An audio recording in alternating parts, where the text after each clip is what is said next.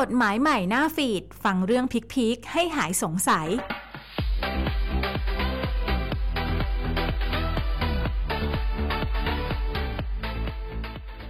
ในวันนี้กฎหมายใหม่หน้าฟีด มีกฎหมายที่น่าสนใจมาฝากท่านผู้ฟังเช่นเดิมนะครับ เป็นกฎหมายเกี่ยวกับการป้องกันการกระทำความผิดซ้ำในความผิดเกี่ยวกับเพศ หรือที่ใช้ความรุนแรง ซึ่งมีผลใช้บังคับวันที่ 23 มกราคมที่ผ่านมา โดยมีวัตถุประสงค์เพื่อให้สังคมและประชาชนรู้สึกปลอดภัยจากบุคคลอันตราย และสังคมจะปลอดภัยได้จริงหรือไม่ มาร่วมหาคำตอบได้จากท่านสุรสิทธิ์แสงวิโรธพัฒผู้พิพากษาศาลอุทธรสวัสดีครับ สวัสดีครับ ก็วันนี้ผมได้รับมอบหมายให้มาพูดเกี่ยวกับพระราชบัญญัติฉบับใหม่นะครับ คือพระราชบัญญัติมาตรการป้องกันการกระทำความผิดซ้ำนะครับในความผิดเกี่ยวกับเพศ หรือที่ใช้ความรุนแรงพศ 2465 นะครับ คือจริงๆ พระราชบัญญัติฉบับนี้เนี่ยเป็น เรื่องใหม่นะครับสำหรับบ้านเรานะครับ แต่ว่าถ้าเราไปดูแนวคิดเกี่ยวกับความคิดที่จะมีการใช้มาตรการนะครับ กับผู้กระทำความผิดบางประเภทเนี่ยที่สังคมมองว่าเป็นบุคคลที่มีความเป็นอันตรายต่อสังคมแล้วเนี่ยในต่างประเทศเองก็มีกฎหมายในลักษณะ ทำนองนี้เหมือนกันนะครับ ผมเข้าใจว่าพระราชบัญญัติที่เรามีในปี 65 เนี่ยก็เป็นกฎหมายที่ทางท่านผู้ยกร่างนะครับ ได้เอาแนวมาจากของของต่างประเทศนะครับ ซึ่งผมก็มองว่าเป็นกฎหมายที่ดีฉบับหนึ่งนะครับ ที่จะช่วยให้อย่างน้อยที่สุดประเทศเรามาถึงประเทศไทยนะครับ มีกฎหมายที่อยู่ในระดับมาตรฐานสากลนะครับ เพราะว่ากฎหมายเท่าที่เรามีอยู่ในปัจจุบันเนี่ยถึงแม้ว่าเราจะ มีกฎหมายที่อาจจะนำมาใช้กับกรณีของผู้กระทำที่ที่มีความเป็นอันตรายต่อสังคมก็ตามนะครับ แต่ว่าก็อาจจะใช้ได้ไม่มีประสิทธิภาพเท่าที่ควรนะครับ อย่างกฎหมายอาญาของเราเนี่ยประมวลกฎหมายอาญาเราถึงแม้ว่าจะมีเรื่องของการกักกันนะครับ แต่ว่าก็มีเงื่อนไขบางอย่างที่ทำให้การบังคับใช้ มันก็ยากกว่าการที่เราจะมีพระราชบัญญัติของปี 65 นี้นะครับ ตอนนี้ประเด็น ผมผมคิดว่าผมจะพูดใช้เวลาไม่นานนะครับ ก็ไม่เกินครึ่งชั่วโมง แล้วก็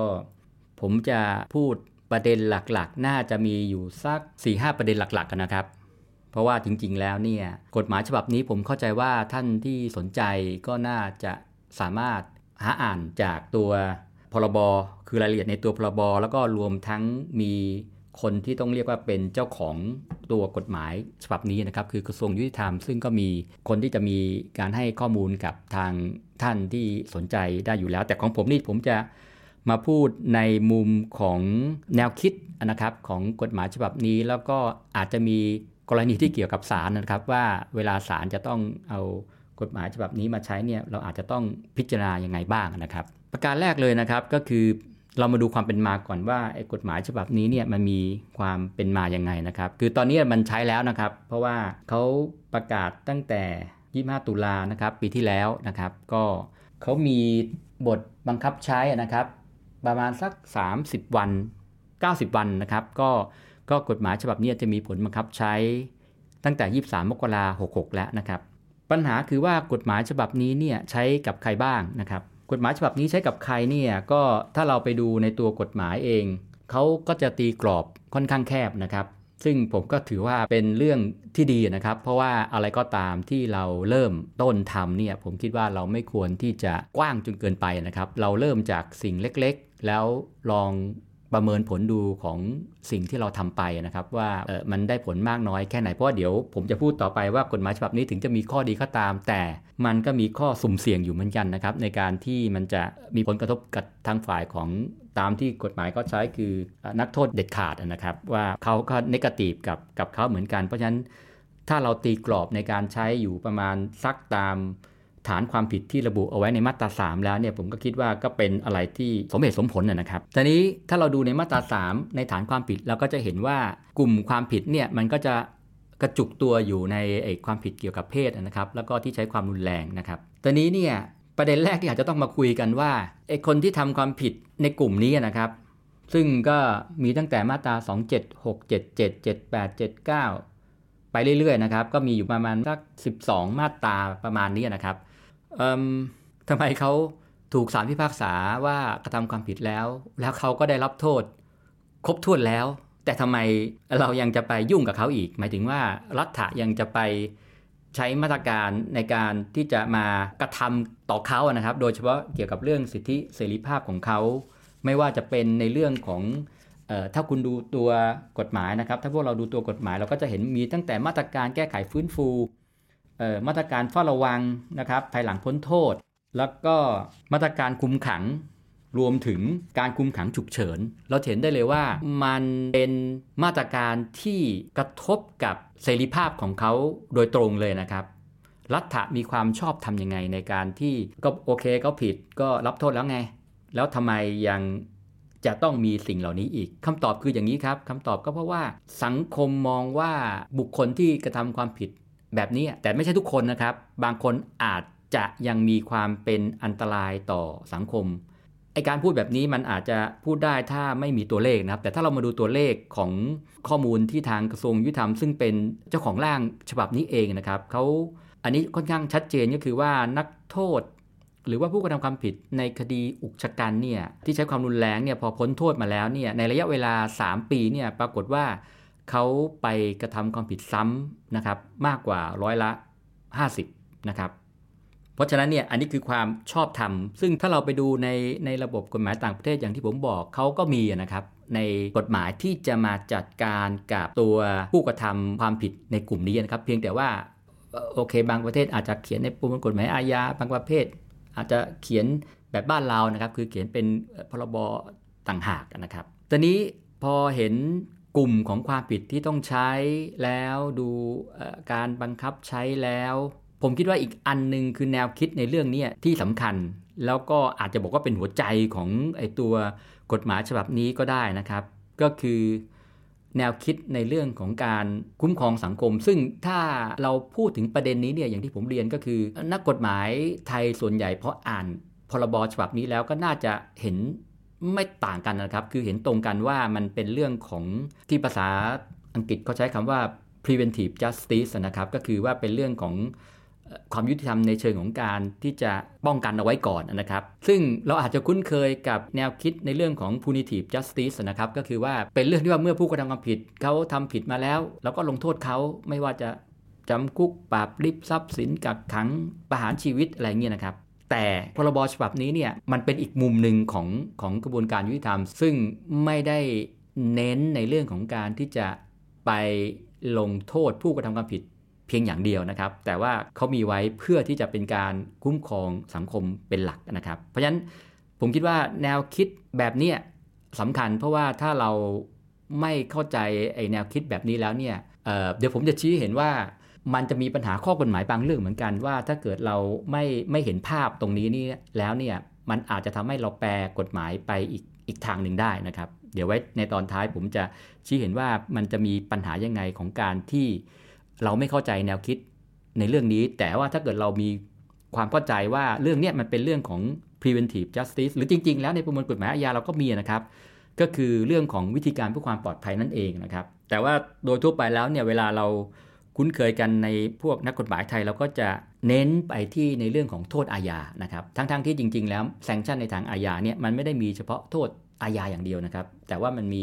ในเรื่องของวิธีการเพื่อความปลอดภัยด้วยนะครับ เพราะฉะนั้นเนี่ยถ้าเราเข้าใจแนวคิดแบบนี้แล้วเนี่ยเราก็จะมองออกว่าทำไมหลังจากที่เขารับโทษครบถ้วนแล้วเนี่ยออกมาจากเรือนจำแล้วทำไมรัฐะยังมีมาตรการใช้มาตรการแก้ไขฟื้นฟูผู้กระทำความผิด หรือว่ามาตรการ เฝ้าระวังหรือมาตรการในการคุมขังอะไรของเขาเนี่ยนะครับ อันนี้คือคือเหตุผลเลยว่า เรามีมาตรการเหล่านี้เนี่ยก็เพราะว่าเราต้องการที่จะคุ้มครองสังคมเป็นหลักนะครับ ซึ่งในส่วนของมาตรการแต่ละมาตรการเนี่ยผมคิดว่าผมอาจจะไม่จำเป็นต้องลงรายละเอียดนะครับ เพราะว่าท่านผู้สนใจเนี่ยสามารถไปเปิดดูในตัวกฎหมายแล้วกฎหมายก็เขียนไว้ค่อนข้างชัดเจนนะครับ มาตรการแก้ไขฟื้นฟูเนี่ย หลักๆก็คือเป็นมาตรการในระหว่างที่ตัวนักโทษยังอยู่ในเรือนจำนะครับ ซึ่งก็อาจจะมีมาตรการทางการแพทย์ ซึ่งก็มีข่าวพูดกันอยู่นานเหมือนกันนะครับไอ้เรื่องของการฉีดไคฟอนะครับ อันนี้ก็คือเป็นมาตรการในการฟื้นฟู แล้วก็มาตรการในการเฝ้าระวังนักโทษภายหลังพ้นโทษ อันนี้เขาก็จะมีการกำหนดมาตรการเฝ้าระวังไว้ ซึ่งศาลก็จะต้องมีการออกมาตรการนะครับ แล้วก็ ใช้ระยะเวลาไม่เกิน 10 ปีนะครับ นับจากวันพ้นโทษหรือมาตรการคุมขังภายหลังพ้นโทษเนี่ยก็รู้สึกจะ 3 ปีนะครับ แล้วก็ในส่วนสุดท้ายก็คือเรื่องการคุมขังฉุกเฉินเนี่ยก็จะเป็นระยะเวลา 7 วันนะครับตอนนี้เนี่ยผมคิดว่าในสำหรับในมุมของออทางฝ่ายศาลเองแล้วเนี่ยเวลาเราใช้ หรือว่าเวลาศาลจะมี คำสั่งในเรื่องพวกนี้เราควรจะต้องดูอะไรนะครับ เป็นหลัก เพราะว่าถ้าเราดูตามกฎหมายแล้วเนี่ยคือเราจะเห็นว่าคนที่จะเป็นต้นเรื่องนะครับของการที่จะเสนอความเห็นในการที่จะมาใช้มาตรการทั้งหลายแหล่พวกนี้เนี่ยกับนักโทษเด็ดขาดเนี่ยก็จะมาทั้งทางจากทางฝ่ายราชทัณฑ์เองก็ดี หรือว่ามาจากทางฝ่ายของกรมคุมประพฤติก็ดีนะครับ ซึ่งจะเป็นต้นเรื่องในการที่จะ ทำความเห็นมาว่าควรที่จะเสนอให้ศาลใช้มาตรการในรูปแบบไหนนะครับ โดยให้ทางท่านนายการเนี่ยยื่นคำร้องเข้ามา ปัญหาคือว่าพอคำร้องถ้ามันถูกยื่นขึ้นมาแล้วเนี่ยเวลาเราพิจารณาเนี่ยเราจะใช้อะไรเป็นหลัก ในการที่เราจะดูว่าบุคคลคนนี้เนี่ยยังมีความเป็นอันตรายกับสังคมอยู่หรือเปล่า มีแนวโน้มที่จะไป กระทำความผิดซ้ำอยู่หรือเปล่า เพราะว่าถ้าเราดูในตัวกฎหมาย อันนี้กฎหมายเขียนชัดนะครับว่าไอการที่จะใช้มาตรการทั้งหลายแหล่พวกนี้เนี่ยก็คือเพื่อไม่ให้มีการกระทำความผิดซ้ำนะครับ ปัญหาว่าเราดูยังไง ในตัวกฎหมายเนี่ยพรบตัวเนี้ยเขาก็ถ้าพูดไปแล้วก็คือเขาให้ดุลพินิษศาลค่อนข้างมาก แต่ว่าส่วนหนึ่งก็ดีนะครับไอการมีดุลพินิษที่ค่อนข้างมาก แต่อีกส่วนหนึ่งมันก็ไม่ดี ในแง่ที่ว่าถ้าเราหาหลักไม่เจอนะครับ มันก็จะทำให้การใช้ดุลพินิษในส่วนนี้เนี่ยมันไม่เป็นในแนวทางเดียวกันนะครับ ผมจะลองยกตัวอย่างของกฎหมายเยอรมันนะครับ คือกฎหมายเยอรมันเนี่ยเขามีวิธีจัดการกับพวกนักโทษที่ไปกระทำความผิดซ้ำโดยใช้วิธีการกักกันนะครับ แต่อย่างที่บอกวิธีการของเยอรมันเนี่ยมันก็จะเหมือนกับในประมวลกฎหมายอาญาของเราในเรื่องการกักกัน ก็คือต้องกระทำความผิดมาอย่างน้อยแล้วสองครั้ง นะครับ แล้วก็มาทำครั้งที่ 3 แต่ว่าจะบอกว่าดีก็ดีจะบอกว่าไม่ดีก็ไม่ดีนะครับ คือมันดีในเชิงที่ว่าทำมาแล้วสองครั้ง แล้วมาทำครั้งนี้เป็นครั้งที่3เนี่ยอันนี้มันชัดเจนไงว่าตัวของนักโทษเด็ดขาดคนนี้เนี่ยเขามีปัญหาในการปรับตัวให้เข้ากับสังคมเขาไม่สามารถที่จะอยู่กับสังคมได้อย่างเรียบร้อยนะครับ อันนี้คือถ้ามองในในเรื่อง ในเรื่องข้อดีแล้วผมก็มองว่ามันดีในในแง่ที่ว่าไอการที่เขาทำผิดซ้ำอย่างเนี้ยมันมันมันแสดงให้เห็นถึงความเป็นอันตรายของเขาแล้วนะครับ แต่เนี่ยไอกฎหมายของเราเนี่ยพรบตัวนี้เนี่ยมันไม่มีเงื่อนไขตรงนี้นะครับ เพราะฉะนั้นเนี่ยมันไม่มีเงื่อนไขตรงนี้เนี่ยถ้าเป็นผมเนี่ยมาตรการในการแก้ไขฟื้นฟูเนี่ยผมอาจจะดีกรีในการสั่ง ไม่ใช่อาจจะต้องเข้มข้นน้อยกว่าไอมาตรการในเรื่องของการคุมขังแน่นอนถูกไหมเพราะเรื่องการคุมขังเนี่ยมันจะเป็นเรื่องของการไปจำกัดสิทธิเสรีภาพของทางฝ่ายตัวผู้ต้องโทษเด็ดขาดนะครับ เพราะฉะนั้นเนี่ยถ้าเราไม่มีหลักในเรื่องนี้ในตัวพรบนี้ เพราะพรบนี้เขาบอกว่าสามารถที่จะใช้มาตรการทั้งหลายพวกนี้ได้ ถ้าคุณทำความผิดในกลุ่มนี้ แล้วก็มี ความเป็นไปได้นะครับ ว่าตัวผู้กระทำความผิดเนี่ยมีความเป็นอันตรายที่จะไปกระทำความผิดซ้ำนะครับ เมื่อตัวกฎหมายไม่มีเราเราจะทํำยังไงนะครับ สิ่งแรกเลยที่ต้องใช้นะครับของเยอรมันถึงเขาจะมีหลักเกณฑ์ในเรื่องของการที่จะต้องกระทำความผิดมา2ครั้ง แล้วกลับมาทำครั้งที่ 3 แล้วเนี่ยถ้าเขาจะใช้มาตรการโดยเฉพาะถ้าไปจำกัดเสรีภาพนะครับ ในเรื่องของการกักกันเนี่ยนะครับเขาจะใช้แพทย์ครับคือเราต้องยอมรับว่านักโทษ กลุ่มนี้เนี่ยโดยเฉพาะนักโทษที่ทำความผิดเกี่ยวกับเพศนะครับเขาอาจจะมีปัญหาเกี่ยวกับปัญหาในทางสุขภาพจิตนะครับ ซึ่งการที่จะสามารถประเมินได้ว่าบุคคลแบบเนี้ยยังคงมีปัญหาในเรื่องของสุขภาพจิตอยู่หรือเปล่าเนี่ยนักจิตวิทยาอาจจะทำได้ในเบื้องต้นนะครับ แต่ว่า ผมคิดว่าจะดีกว่าถ้าเราใช้แพทย์นะครับ แต่ว่าปัญหาในทางปฏิบัติของบ้านเรา ผมเองไม่แน่ใจนะครับว่าเรามีบุคลากรทางด้านนี้เนี่ยเพียงพอที่จะมารองรับงานหรือเปล่า แต่ถ้าเราดูจากอาจจะต้องเอาตัวเลขมาดูนะครับ ว่านักโทษเด็ดขาดที่จะถูกเสนอชื่อเข้ามาให้ถูกใช้มาตรการพวกนี้ผมเข้าใจว่าอันแรกเลยคือคงไม่ใช่ทุกคนแน่นอนนะครับ แล้วการที่เราจะรู้ว่าใครหรือไม่เนี่ย ส่วนหนึ่งมันก็คนที่อยู่ใกล้ชิดกับเขาที่สุด คือทางฝ่ายราชทัณฑ์เนี่ยซึ่งเป็นคนดูแลเขาในขณะที่อยู่ในเรือนจำเนี่ยน่าจะเป็นคนที่เห็นพฤติกรรมของเขาได้ดีที่สุดนะครับ ถ้าอยู่ในเรือนจำแล้วยังมีการใช้ความรุนแรงนะครับ มีการทำร้ายร่างกายเพื่อนนักโทษ หรือแม้แต่การทำร้ายผู้คุม อย่างเงี้ยเราก็จะพอเห็น เห็นลักษณะของความเป็นอันตรายของบางคนนะครับ เพราะฉะนั้นเนี่ยผมคิดว่าในส่วนของบุคคลที่จะถูกเสนอให้ใช้มาตรการตรงนี้เนี่ยอันแรกก็คงไม่น่าจะเป็นทุกคนนะครับ แต่ปัญหาว่าถึงจะไม่ทุกคนแล้วเนี่ยต้องมาดูตัวเลขนะครับ จากทางราชทัณฑ์เองว่ามันเยอะมันน้อยแค่ไหนแล้วคำร้องที่จะยื่นมาที่ศาลแล้วจะขอให้ใช้มาตรการทั้งหลายพวกนี้เนี่ย ซึ่งผมเข้าใจว่าส่วนใหญ่อาจจะเป็นมาตรการในเรื่องการแก้ไขฟื้นฟูนะครับ หรืออาจจะมีไอ้เรื่องการคุมขังภายหลังพ้นโทษ ซึ่งตรงเนี้ยถ้าเป็นเรื่องของการคุมขังภายหลังพ้นโทษแล้วเนี่ยผมคิดว่า อันนึงเลยที่เราหลีกไม่ได้ก็คือเราควรที่จะต้องใช้บริการจากคุณหมอที่เป็นทางจิตแพทย์นะครับ แค่นักจิตวิทยาเพียงอย่างเดียวผมคิดว่าไม่น่าจะพอนะครับ อันนี้คือหมายถึงว่าประเด็นของศาลเองในการที่จะดูในเรื่องของความเสี่ยงว่าบุคคลคนนี้จะมีโอกาสไหมในการที่จะไปกระทำความผิด ซึ่งความเสี่ยงมากหรือเสี่ยงน้อยเนี่ยผมคิดว่าแพทย์น่าจะประเมินได้ แต่จริง ๆ แล้วเนี่ยนะครับถ้าเรามาดูในตัวพรบตัวนี้เองเนี่ยที่เขามีคณะกรรมการอยู่ 2 คณะนะครับชุดใหญ่เนี่ยเขาก็จะมีตัวแทนทางฝั่งของอธิบดีกรมการแพทย์กับอธิบดีกรมสุขภาพจิต นะครับ แล้วก็มีผู้เชี่ยวชาญทางจิตวิทยาจิตเวชซึ่งผมก็จะว่าอันนี้อาจจะเป็นไม่ใช่ทางหมอนะครับ กับมีอีกคณะหนึ่งซึ่งเป็นคณะเล็กนะครับ อันนี้จะเป็นผู้แทนทางกระทรวงสาธารณสุข คือในในชุดเล็กเนี่ยถึงมันจะมีผู้แทนจากกระทรวงสาธารณสุขก็ตามเนี่ย แต่ผมคิดว่าเวลาศาลเราจะมีคำสั่งในเรื่องของการใช้มาตรการเนี่ยนะครับ อย่างน้อยที่สุดเนี่ยเราควรที่จะต้องใช้ความรู้ทางจิตเวชนะครับ จากทางคุณหมอด้วยนะครับ อันนี้ก็เป็นประเด็นน่าจะเป็นประเด็นที่ 2 ที่ 3 นะครับ ที่ผมคิดว่าน่าจะเอามาพูดในวันนี้นะครับ เข้าใจว่าน่าจะเหลือเวลาอีกสักไม่ถึง 10 นาทีนะครับ อีกประเด็นหนึ่งที่ผมอยากจะเอามาพูดแล้วผมคิดว่าเป็นประเด็นที่น่าสนใจนะครับ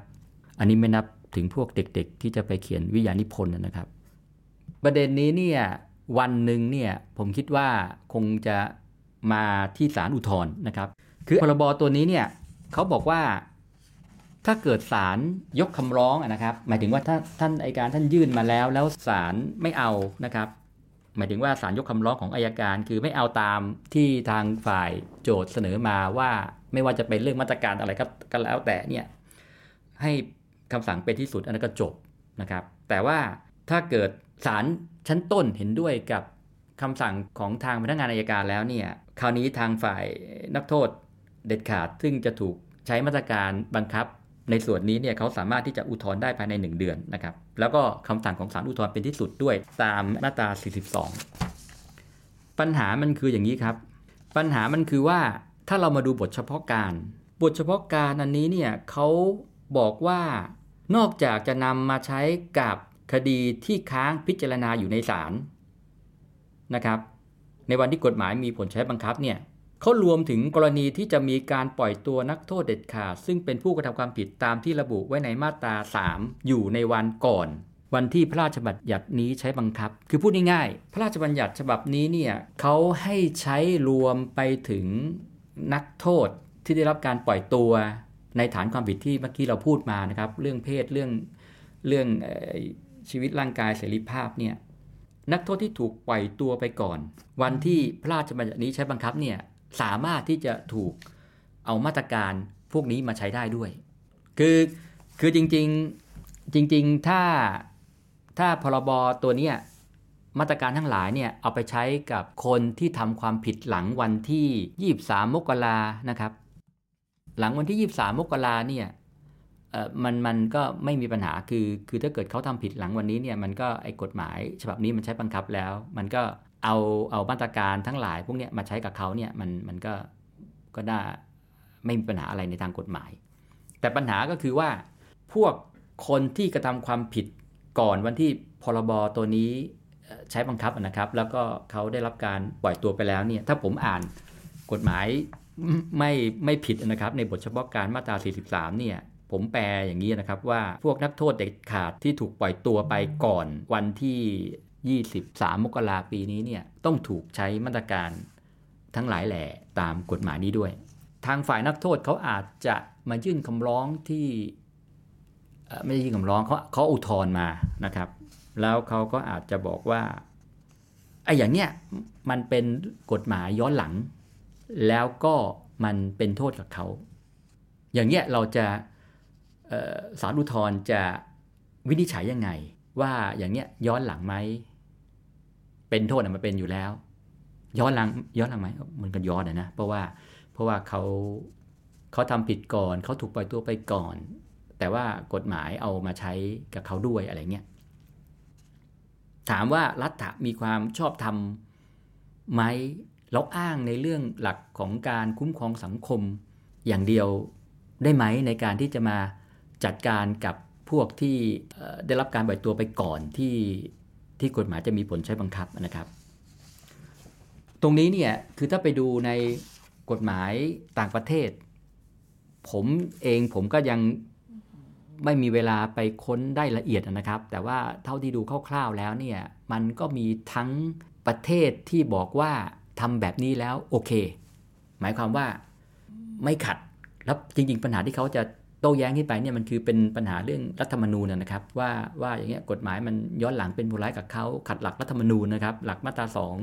ไอ้ประมวลกฎหมายอาญาของเราเนี่ยคือคือถือเป็นหลักรัฐธรรมนูญนะครับ มันมีทั้งประเทศที่บอกว่าไม่ไม่ไม่ไม่ขัดนะครับ แต่มันก็มีทั้งประเทศที่บอกว่าขัดนะครับ คือคือเราจะตอบคำถามไอ้ตรงนี้ได้เนี่ยผมคิดว่า เราต้องกลับมาดูหลักว่า ไอ้พรบตัวนี้เนี่ยเนเจอร์ของมันคือคืออะไรนะครับ คือถ้าเราบอกว่าเนเจอร์ของการใช้มาตรการทั้งหลายแหล่พวกนี้เนี่ยคือคือเรื่องของโทษอาญา มันก็จะกลับไปสู่หลักที่บอกว่าหลักมาตราสองนะครับ คือคือกฎหมายอาญาเนี่ยย้อนหลังในทางเป็นโทษไม่ได้ แต่ถ้าเราบอกว่า มาตรการทั้งหลายเหล่านี้เนี่ยมันเป็นวิธีการเพื่อความปลอดภัย มันก็ย้อนหลังได้ เพราะว่าวิธีการเพื่อความปลอดภัยเนี่ยมันเป็นการมองไปในอนาคต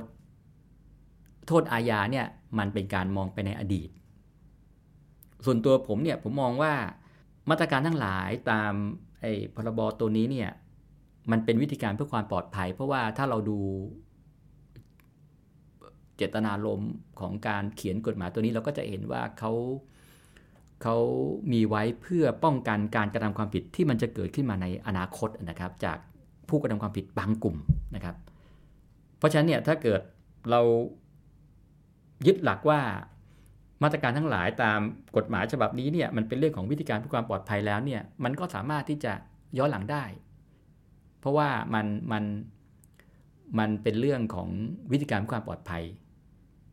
เสียดายแต่เพียงแค่ว่ากฎหมายฉบับนี้เขาไม่ได้เขียนไว้ชัดไงว่า ว่ามาตรการทั้งหลายตามกฎหมายฉบับนี้เนี่ยมันเป็นเรื่องของวิธีการเพื่อความปลอดภัยเหมือนเหมือนกับหลาย ๆ เรื่องที่เรามีนะครับ เรื่องพรบจราจรทางบกก็ก็ดี ไม่ว่าจะเป็นเรื่องของการพักใช้หรือเพิกถอนใบอนุญาตนะครับ หรืออย่างในกฎหมายของอาญานักการเมืองไอ้เรื่องของการตัดสิทธิ์เลือกตั้งอะไรพวกนี้คือเรา เราบอกแต่แซงชั่น แต่ว่าเราไม่ได้บอกไงว่า สิ่งเหล่านี้มันคืออะไร มันคือโทษอาญาหรือมันเป็นวิธีการเพื่อความปลอดภัยหรืออะไร มันก็จะเกิดช่องว่างของกฎหมายว่า อย่างเงี้ยเราก็ต้องมานั่งแปลความกันนะครับ ว่ามันเป็นอะไร แล้วที่สำคัญก็คือว่า มันเป็นอะไรอย่างหนึ่งมันมีผลอย่างหนึ่งไงเพราะฉะนั้นถ้าเกิดเรามองว่าสิ่งที่รัฐะไปทำกับผู้ต้องโทษ ไม่ว่าจะเป็นเรื่องของการ คุมขัง โดยเฉพาะเรื่องการคุมขังเนี่ยบางคนอาจจะมองนะครับว่าไปคุมขังเขาเพราะจำกัดเสรีภาพเขาเพราะฉะนั้นเป็นโทษทางอาญาอย่างเงี้ยมันก็มันก็มองได้นะครับ เพราะฉะนั้นเนี่ยคือคือความที่กฎหมายมันไม่ชัดเจนมันมันก็ต้องอาศัยการตีความก็ช่วยแต่นี้พอตีความแล้วมันก็อาจจะมองได้ในในสองมุมนะครับอันนี้คือในในประเด็นที่ผมคิดว่า สำหรับศาลโดยเฉพาะศาลอุทธรณ์นะครับ ซึ่งผมอยู่ตอนนี้เนี่ยผมคิดว่าประเด็นเนี้ยน่าจะเป็นประเด็นที่น่าสนใจที่สุดว่าวันหนึ่งเราคงจะต้องเจอปัญหาอย่างเนี้ยที่จะต้องมาวินิจฉัยปัญหาข้อกฎหมายกันนะครับ ส่วนประเด็นสุดท้ายก็ผมคิดว่าไม่น่ามีอะไรสำคัญนะครับ ในส่วนของหน่วยงานจริง ๆ แล้วกฎหมายฉบับนี้เนี่ยมันก็ไม่ได้มีเฉพาะทางฝ่ายศาลนะครับ มีทั้งของทางกรมคุมประพฤติ มีทั้งทางราชทัณฑ์มีทั้งทางสำนักงงานอัยการสูงสุดนะครับ ซึ่ง ในตัวกฎหมายแม่เองก็เขียนให้ในแต่ละหน่วยงานเนี่ยเข้าไปทำการออกกฎหมายลูกของแต่ละส่วนนะครับ ก็โดยรวมก็คิดว่าน่าจะมีเพียงเท่านี้ เพียงแต่ว่าแม่ไม่มีคำถามเข้ามานะก็เลยไม่รู้จะตอบยังไงนะครับ ก็เอาเป็นประมาณคร่าวๆ แค่นี้ก็แล้วกันนะครับ ก็ขอบคุณครับ วัสดีครับ อย่าลืมติดตามรายการกฎหมายใหม่หน้าฟีดใน COJ Podcast ของสารยุติธรรม กด Subscribe ช่อง COJ Channel เพื่อไม่พลาดสาระดีๆ นะครับ แล้วพบกันใน EP ต่อไป สวัสดีครับ ท่านสามารถรับฟัง COJ Podcast ทางสื่อออนไลน์ ไม่ว่าจะเป็น YouTube COJ Channel Apple Podcast SoundCloud Spotify และเว็บไซต์กองสารนิเทศและประชาสัมพันธ์ แล้วมุมมองโลกกฎหมายของคุณจะเปลี่ยนไป